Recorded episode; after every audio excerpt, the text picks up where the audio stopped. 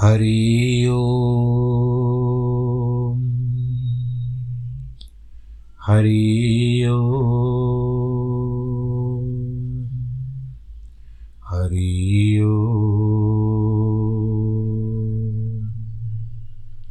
गुरुर्ब्रह्मा गुरुर्विष्णु गुरुर्देवो महेश्वरः गुरुर्साक्षात् परब्रह्मः तस्मै श्रीगुरवे नमः।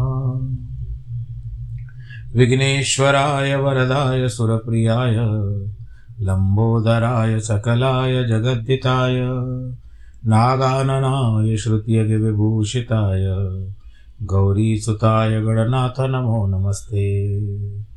नाहं वसामि वैकुण्ठे, योगिनां हृदयेन च मद्भक्तां यत्र गायन्ति। तत्र तिष्ठामि नारद। जिस घर में हो आरती, चरण कमल चितलाय, तहाँ हरि वासा करे, ज्योत अनंत जगाए जहाँ भक्त कीर्तन करे, वहे प्रेम दरिया, तहाँ हरि श्रवण करे, सत्यलोक से आए सब कुछ दीना आपने। भेंट करूँ क्या नाथ? नमस्कार की भेंट लो। जोड़ू मैं दोनों हाथ। जोड़ू मैं दोनों हाथ। जोड़ू मैं दोनों हाथ। शान्ताकारं भुजगशयनं। पद्मनाभं सुरेशं। विश्वाधारं गगनसदृशं। मेघवर्णं शुभाङ्गं, लक्ष्मीकान्तं कमलनयनं, योगिविरधानगम्यं, वंदे विष्णुं भवभयहरं सर्वलोकैकनाथं। मङ्गलं भगवान् विष्णु, मङ्गलं गरुडध्वज, मङ्गलं पुण्डरीकाक्ष मङ्गलायत्तनो हरि सर्वमङ्गलमाङ्गल्ये शिवे सर्वार्थसाधिके, शरण्ये त्र्यम्बके गौरी। नारायणी नमोऽस्तु ते। नारायणी नमोऽस्तु ते। नारायणी नमोऽस्तु ते।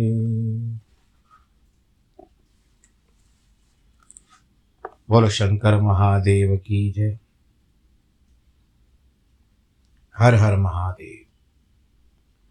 बोलो, काशीपति विश्वनाथ भगवान, काशी विश्वेश्वर भगवान की जय।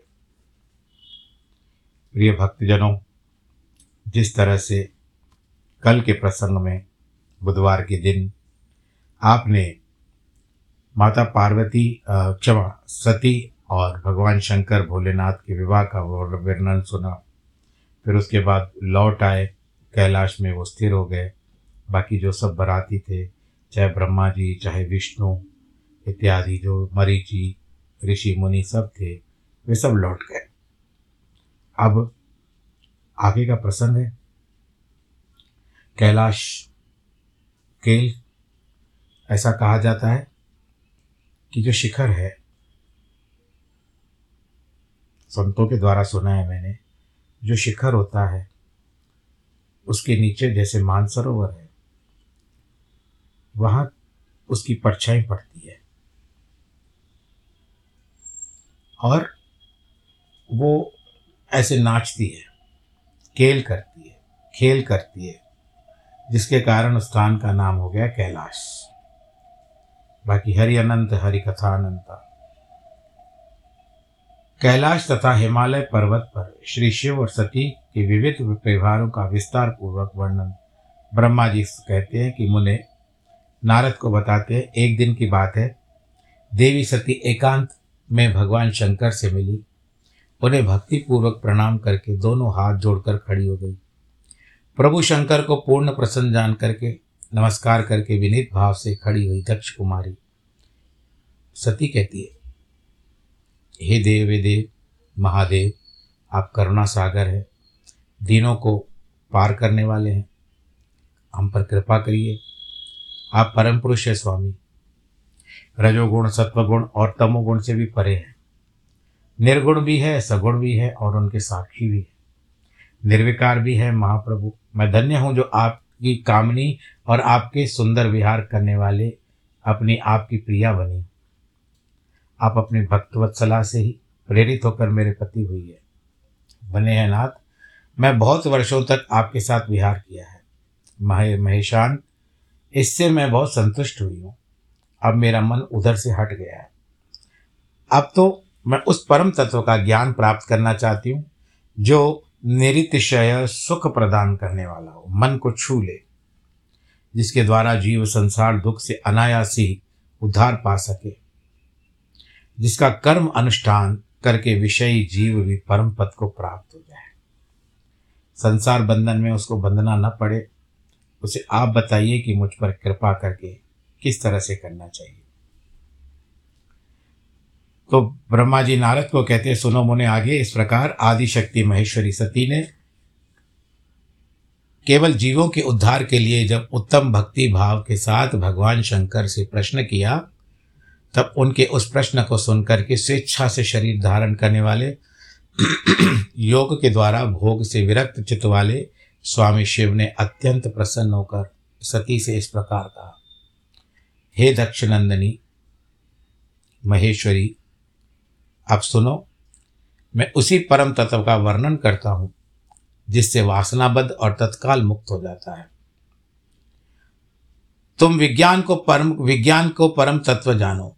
विज्ञान वह है जिसके उदय होने पर मैं ब्रह्म हूँ, ऐसा दृढ़ निश्चय हो जाता है।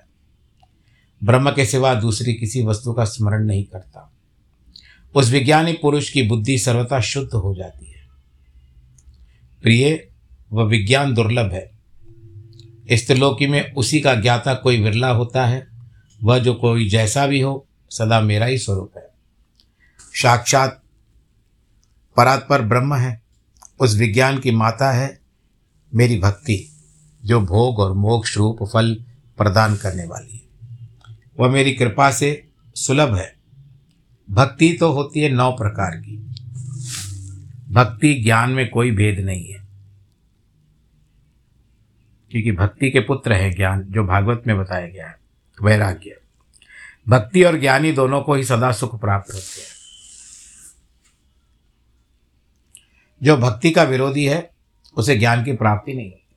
तो ज्ञान को प्राप्त करने के लिए, विशेषकर आध्यात्मिक ज्ञान को प्राप्त करने के लिए, भक्ति भी ज़रूरी होती है। नहीं तो वो आपका केवल अहंकार मात्र रह जाएगा। मैं सदा भक्त के अधीन रहता हूँ, ये भगवान भोलेनाथ कहते हैं।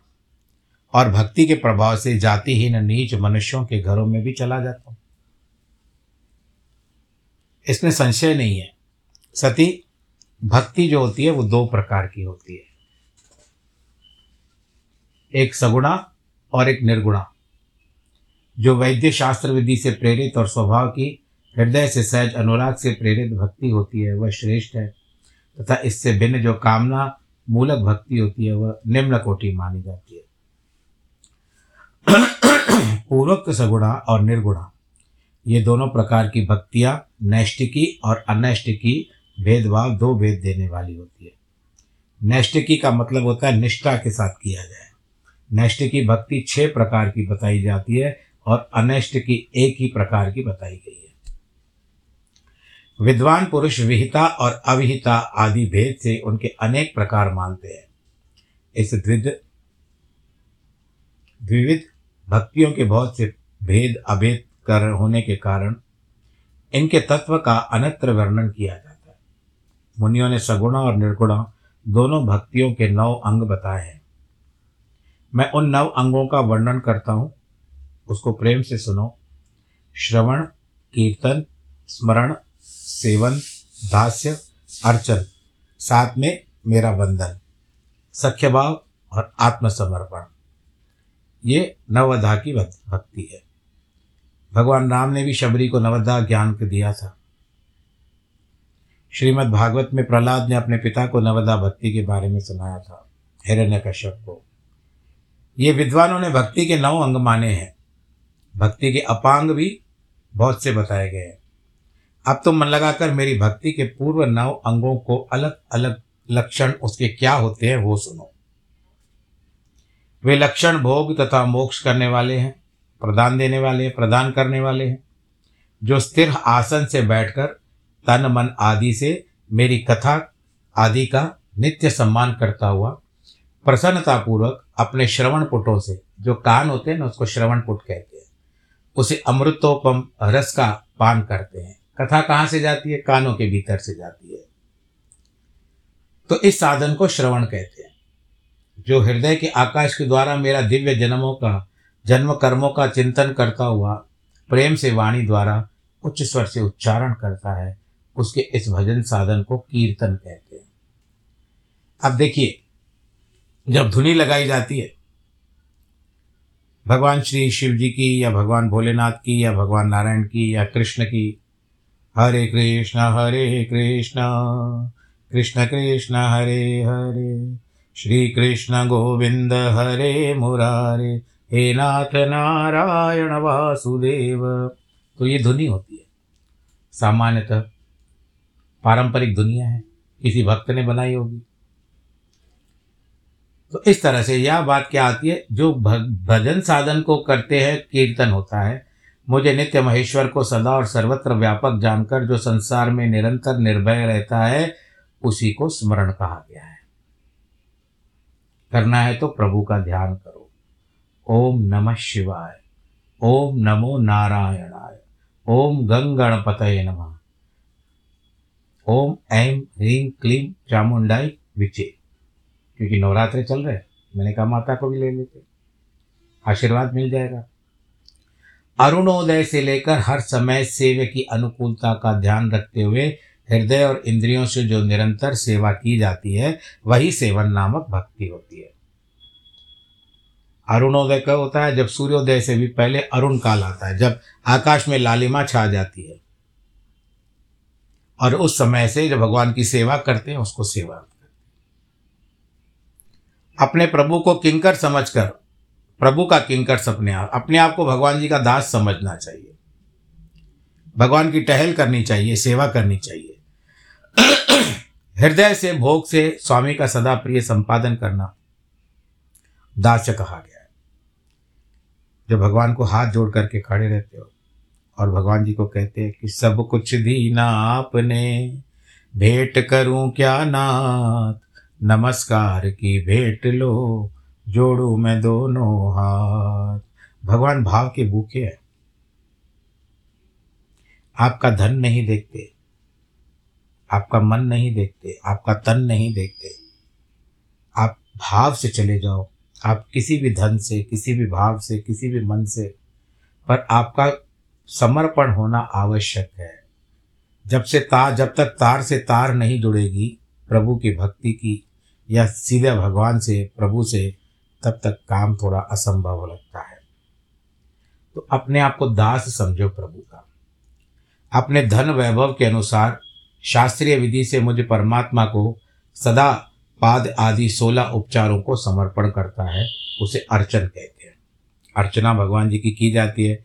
हम लोग जैसे पंडित लोग होते हैं ना तो पूजा कराते हैं, अर्चना कराते हैं। तो पंचोपचार पूजा भी करते हैं। पाद्योपात अर्घ्यम समर्पयामी। गंधम समर्पयामी अक्षतम समर्पयामी धूपम मार्ग आप, आग्राप्यामी दीपम दर्शयामी। ये एक प्रकार की प्रभु की अर्चना है। और अर्चना भी ऐसी होती है कि जिस तरह से सौ बार अष्टोत्तर मंत्र के द्वारा अर्चना करवाई जाए, किसी भी प्रभु भगवान की या देवी की। देवता की या देवी की किसी भी की पूजा पर कराया जाए एक सौ आठ बार, एक हज़ार आठ, अर्चना कराई। इस तरह से पाँच प्रकार भी होते हैं, सोलह प्रकार भी होते हैं और राजोपचार भी होता है। उसे अर्चन कहते हैं। मन से ध्यान और वाणी से वंदात्मक मंत्रों से उच्चार पूर्वक आठों अंगों से भूल कर स्पर्श कर, भूतल का स्पर्श करते हुए इष्ट देव को नमस्कार किया जाता है। उसे वंदन कहते हैं। ईश्वर मंगल या अमंगल जो कुछ भी करता है, वह सब मेरे मंगल के लिए ही है। ऐसा दृढ़ विश्वास रखना सख्य भक्ति का लक्षण है। श्रवणम, कीर्तनम, चैव स्मरणम, सेवनम तथा दास्य तथार्चनम, देव, देवी वंदनम मम सर्वदा। सख्यमात्मर्पणवनम चेती नवांगानी विदिर्बुद्धा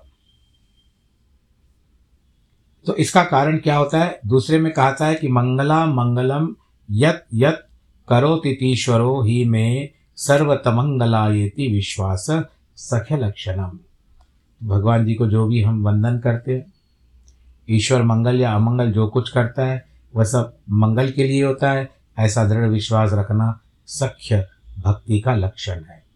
देह आदि जो कुछ भी अपनी कही जाने वाली वस्तु है ना, वह सब भगवान की प्रसन्नता के लिए, उन्हीं को समर्पित करके अपने निर्वाह के लिए भी कुछ बचा कर न रखना अथवा निर्वाह की चिंता में भी रहित हो जाना। बचत करते हैं। देखो, आज के समय में बचत करना बहुत उचित है। खास करके मैं अपने जो बड़े बुज़ुर्ग हैं, उनसे अवश्य कहूँगा कि जो भी जमा पूंजी है, अपने पास भी कुछ रखिए। भगवान करे आगे चल करके आपको काम आएगी। कल ही पता चला कि किसी माता का स्वास्थ्य अनुकूल नहीं है। अस्पताल में है। बेटी, बेटियाँ लगी हुई है उसकी सेवा में, पर बेटे ने जवाब दे दिया। मैं ऐसा नहीं कहता हूँ कि सभी होंगे। बेटे ने कहा कि मैं एक धेला भी खर्चा करने वाला नहीं हूँ। आपस में क्या मनमुटाव होगा, उसका मुझे पता नहीं है, लेकिन इस समय में बहुत धनाढ़ होने के बाद भी बेटे ने हाथ उठा दिया। बस आप सब अच्छी तरह से चलिए, ईश्वर की आराधना करिए, आपके हाथ पाँव सलामत रहे, और जो भी जमा अगर बहुत बुज़ुर्ग है तो उनसे वही निवेदन है कि जो भी है, अपने पास भी बहुत कुछ रख लीजिए, आपके कार्य आता रहेगा। न कि मेरा किसी की, के संतान के साथ कोई बैर है, न मैं किसी किसी को दोष दे रहा हूँ। बस आप यही रखिए, बस जो भी संतानें हैं उनसे भी मेरा निवेदन है कि अपने माता पिता की सुचारू रूप से सेवा करें। मन का भाव आया, आपसे कह दिया। तो निर्वाह का चिंता रहित हो जाओ। आपका जन्म होने से पहले भगवान ने आपके माता के स्थान, माता के लिए आप, माता के पास आपके लिए दूध भेजा था। क्या आपने भगवान से मांगा था? आप उस अन्न को याद करो जब अन्न प्राशन होता है। जब पहले पहले अन्न को खिलाया गया, तब से आपका दाना पानी। वो पहला अन्न कौन सा आया होगा आया होगा? आपके जीवन में। किसी को याद है? परंतु प्रभु ने भेजा ना। आपके नाम का जो दाना लिखा हुआ था, उसको भगवान ने भेजा आपके पास। और आपने स्वीकार भी किया, भले आप अनजान थे, अज्ञानी थे, बालक थे। मासूम थे, निर्दोष थे। परंतु उस समय में आपको भेजा गया। क्या कभी उस अन्न को याद किया जो पहले पहले आपके मुख में पड़ा? और अंतिम कौर कौन सा होगा यह भी पता नहीं होगा। कई कई तो भोजन के बीच में कौर लेते हुए अपने प्राणों को त्याग देते हैं। तो वो वो दाना भी भीतर नहीं जा सकता है कभी कभी बस इतना ही, और ज़्यादा मैं भावुक नहीं होऊँगा। अपने आप को अर्पण कर दो ईश्वर को, जैसे चलाएगा। सब कुछ तो उसी के हाथ में। सबको नाच नचाता, फिर भी नज़र को नहीं कोई आता। ऐसे दुनिया को बनाने वाला कौन है? वही राम है घनश्याम है। तो भगवान भोलेनाथ जी कहते हैं कि, हे देवी, सती ये मैंने सारी बातें जो बताई, ये मेरे भक्ति के नौ अंग हैं, जो मोक, भोग और मोक्ष प्रदान करने वाली हैं, इनसे ज्ञान का प्राकट्य होता है। तथा ये सब साधन मुझ, मुझे अत्यंत प्रिय हैं। मेरी भक्ति के बहुत से उपांग भी कहे गए हैं, जैसे बिल्व आदि का सेवन आदि, इसके विचार से समझ लेना चाहिए। मेरी सांगोपांग भक्ति सबसे उत्तम है। यह ज्ञान वैराग्य की जननी है, मुक्ति इसकी दासी है। यह सदा सब साधनों से ऊपर विराजमान है। इसके द्वारा संपूर्ण कर्मों के फल की प्राप्ति होती है।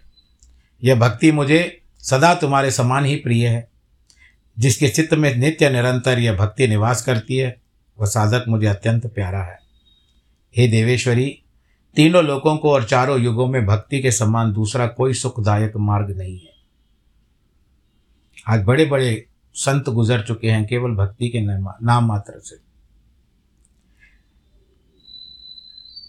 कलयुग में यह विशेष सुख एवं सुविधाजनक है। कलयुग में प्राय ज्ञान और वैराग्य के कोई ग्राहक नहीं है। ये तो आपने भागवत में भी सुन चुका है। बूढ़े हो गए थे। आके श्रीमद् भागवत की कथा से वे फिर सचेत हो गए। परंतु फिर भी उतना मान सम्मान नहीं है उनको। दोनों बूढ़े हैं। उत्साह शून्य है। जर्जर हो चुके हैं। परंतु भक्ति कलयुग में अन्य तथा युगों में भी प्रत्यक्ष फल देने वाली है। अब मैं केवल ज्ञान की बातें करता हूँ। जिस तरह से मैंने साधन सुधा आरंभ किया, केवल ज्ञान की बातें दी। आप लोगों में से कई लोगों ने मुझे विस्तृत रूप से कई लोगों ने मुझे ये संदेश भेजा कि पंडित जी, कुछ और सुनाइए, कुछ कथा वार्ता सुनाइए। ज्ञान को स्वीकार नहीं किया। तो वैराग्य कहाँ से आता? तो इसके लिए वे दोनों जर्जर हो चुके आप लोग जैसे कहते हो ना कि दवाइयों में एक्सपायरी डेट है। फिर भी ज्ञान प्राप्त करना, आध्यात्मिक ज्ञान प्राप्त करना बहुत उचित है। पूरा मत करिए, आपको आवश्यकता नहीं है। परंतु जो जो ज़रूरी बातें हैं जीवन यापन करने की, जीवन में अपने ढालने की, वो ज्ञान और आवश्यक है।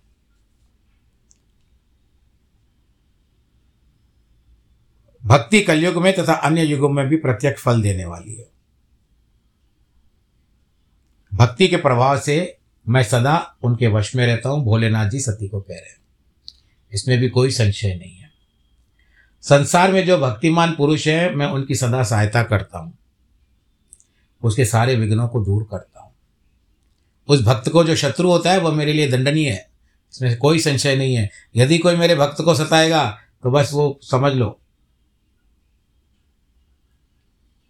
उसके पीछे मैं पड़ जाता हूँ। मैं अपने भक्तों का रक्षक हूँ। भक्त की रक्षा के लिए मैं मैंने कुपित होकर अपने नेत्र जनित अग्नि से भी काल को भी दग्ध कर डाला था, काल को भी जला दिया था। भक्त के लिए मैं पूर्व काल में सूर्य पर भी अत्यंत क्रुद्ध उठा हुआ था। शूल लेकर उनको मैंने मार भगाया था, देवी, भक्ति के लिए, भक्त के लिए मैंने सैन्य सहित रावण को भी क्रोधपूर्वक त्याग दिया था।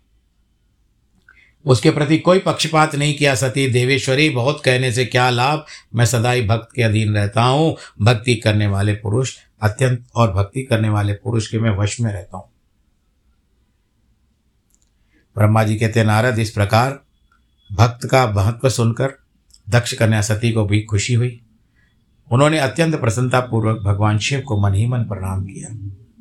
कहती मुने, सती देवी ने पुनः भक्ति का दंड विषयक शास्त्र के विषय में भक्ति पूर्वक पूछा। उन्होंने जिज्ञासा की कि जो लोक में सुखदायक तथा जीवों के उद्धार के साधनों का प्रतिपादक है, वह शास्त्र कौन सा है? उन्हें यंत्र, मंत्र, शास्त्र उसके महात्म्य है तथा अन्य जीवधारक साधनों के विषय में विशेष रूप से जानने की इच्छा प्रकट की। सती के इस प्रश्न को सुनकर शंकर जी तो मन में बड़ी प्रसन्नता हुई। उन्होंने जीवों के उद्धार के लिए सब शास्त्रों का प्रेम पूर्वक वर्णन किया। महेश्वर ने पाँचों अंगों सहित तंत्र शास्त्र यंत्र शास्त्र और विभिन्न देवेश्वरों की महिमा को भी वर्णन किया। मुनीश्वर इतिहास कथा सहित उस देवताओं के भक्तों की महिमा का, वर्णाश्रम और धर्मों का तथा राजधर्मों का भी निरूपण किया। पुत्र और स्त्री के धर्म की महिमा का वर्णन किया। कभी नष्ट न होने वाले, वर्णाश्रम और धर्म का और जीवों को सुख देने वाले वैद्यक शास्त्र तथा ज्योतिष शास्त्र का भी वर्णन किया।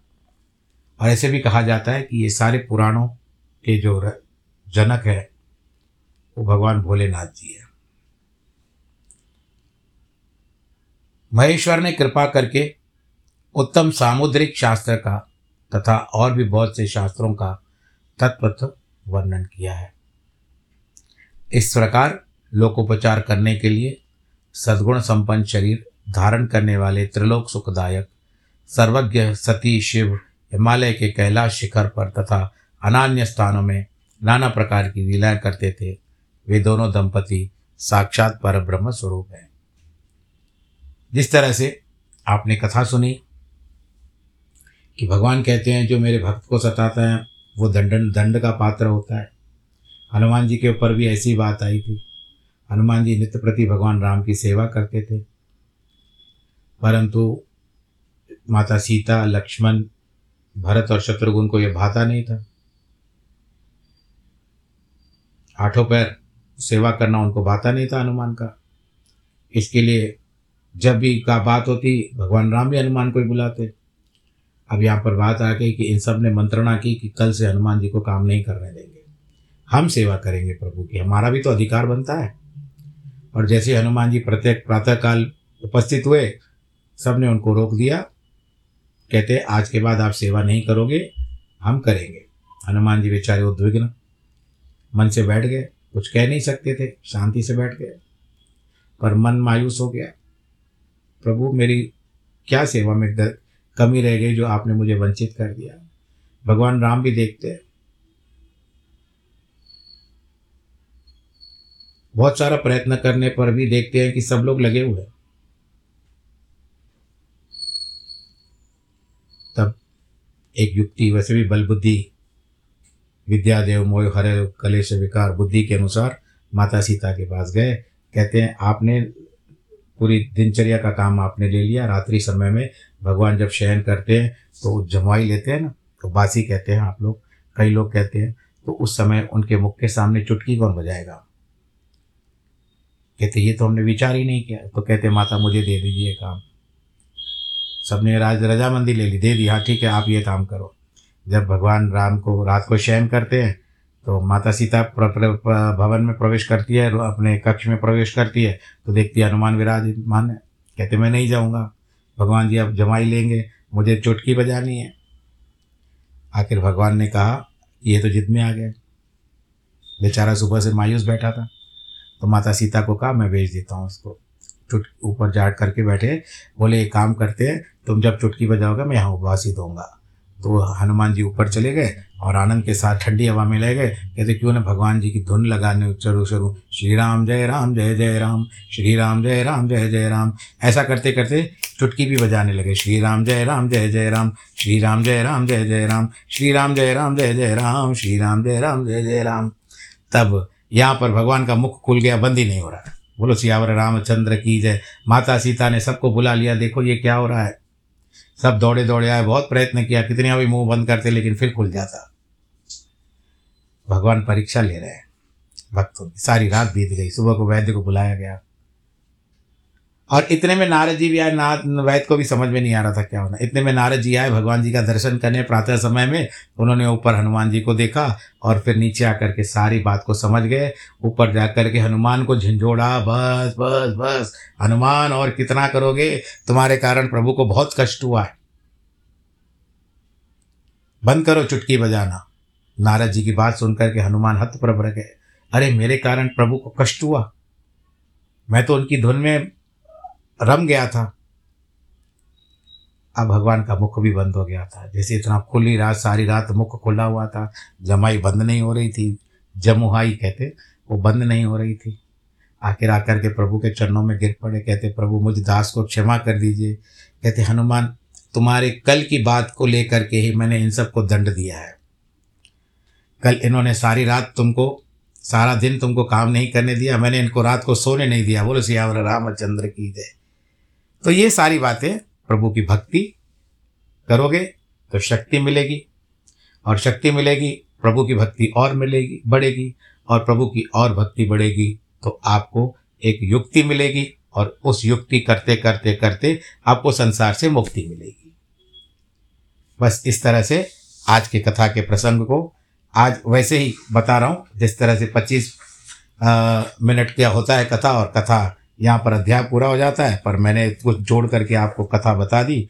भगवान आप सबका भला करे, ईश्वर आप सबको सुखी रखे, आनंद के साथ रहिए, प्रफुल्लित मन से रहिए, और जो मनोकामना भगवान आप चाहते हो, वो भगवान आप सबकी पूर्ण करे।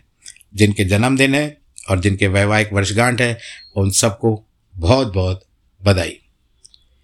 पर प्रभु का चिंतन करते रहो, चिंता मत करो, चिंतन करते रहो और प्रभु का नाम जपते रहो। नमो नारायण।